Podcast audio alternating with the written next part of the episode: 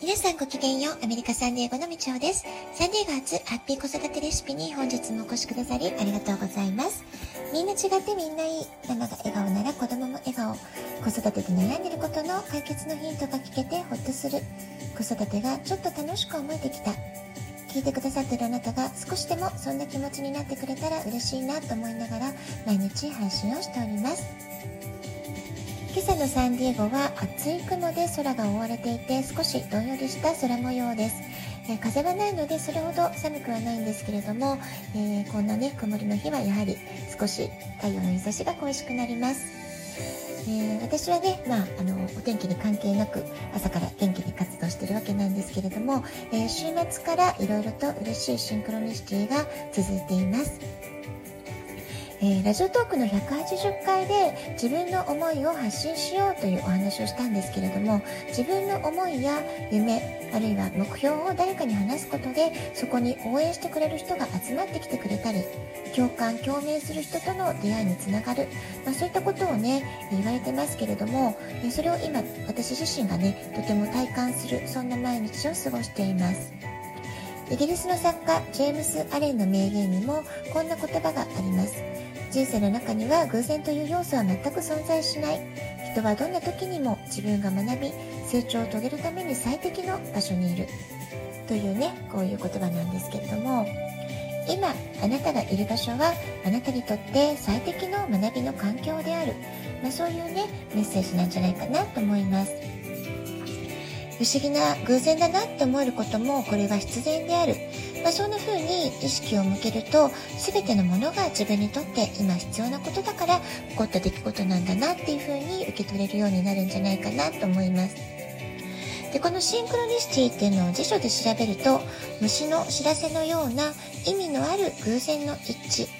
心理学者ユングが提唱した概念共時性同時性というような言葉が出てきます。まあ、こういうね、定義で言うと少しね、硬いというか、分かりづらいんじゃないかなと思うんですけれども、まあ、簡単に言うと、自分が日頃思っていること、意識していることが、たまたま何らかの形で現実になるっていうことですね。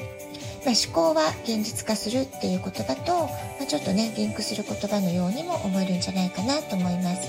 えー、分かりやすいところだと、えー、そういえば、なんとかさん最近どうしてるかなっていう風にお友達のことを思い浮かべてたら、友達から連絡が来たとかね、えー、あるいは、えー、このことで悩んでいて、えー、どうやって解決したらいいかなっていうのをずっと考えていたらばたまたま手に取った本にその答えになるようなことが書いてあったとか知りたい知りたいと思っていた情報が友達に教えてもらうことができたとかね、まあ、そういうあの本当に偶然欲しかった情報が手に入る、まあ、そういったようなことも言われています。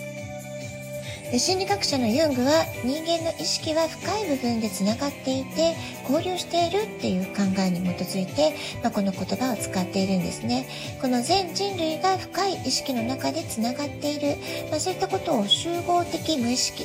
と言っています。で私たちはその集合的無意識から様々な影響を受けているというふうに考えているんですね。ですので祈りっていうことも今はこの集合意識というようなことで、えー、解明されている科学の力でも祈りには必ず効用があるっていうようなねそういうリサーチがあったりもしています。場所が離れていても同じようなタイミングで同じようなことが起こる、まあ、そういった可能性があるっていうことなんですね。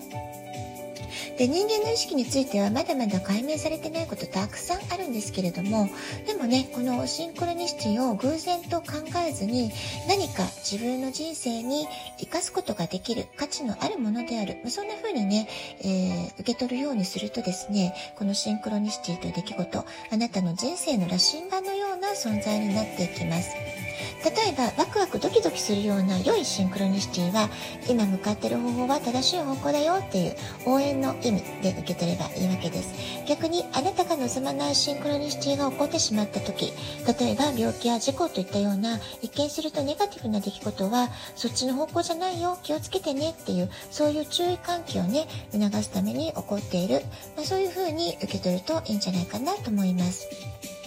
まあ、そんな風に考えると、自分が進んでいる道を、これで大丈夫かなって見直したり、あるいは今の自分の状態を、まあ、現在地をね、見つめ直すきっかけになっていくんではないでしょうか。えシンクロニシティというのはいいことであっても悪いことであっても自分が今進んでいる道が、えー、まあ、正しい方向なのかそうではないのか、まあ、そうしたことにね気づかせてくれるお役立ち情報として活用するといいんじゃないかなと思います。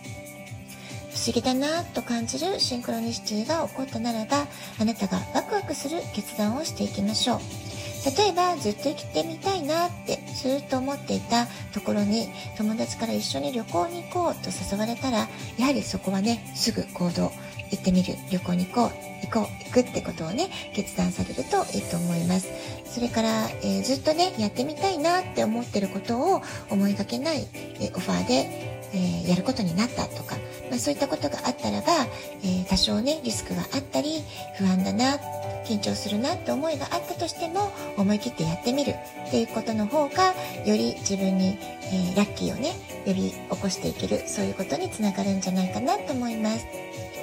ぜひね、あなたの周りにシンクロニシティが起こったとしたならば、ぜひワクワクする方に進んでいってください。シンクロニシティが続けて起こるような時は、あなたが天からの素敵な贈り物を受け取る準備ができたよっていうことなんです。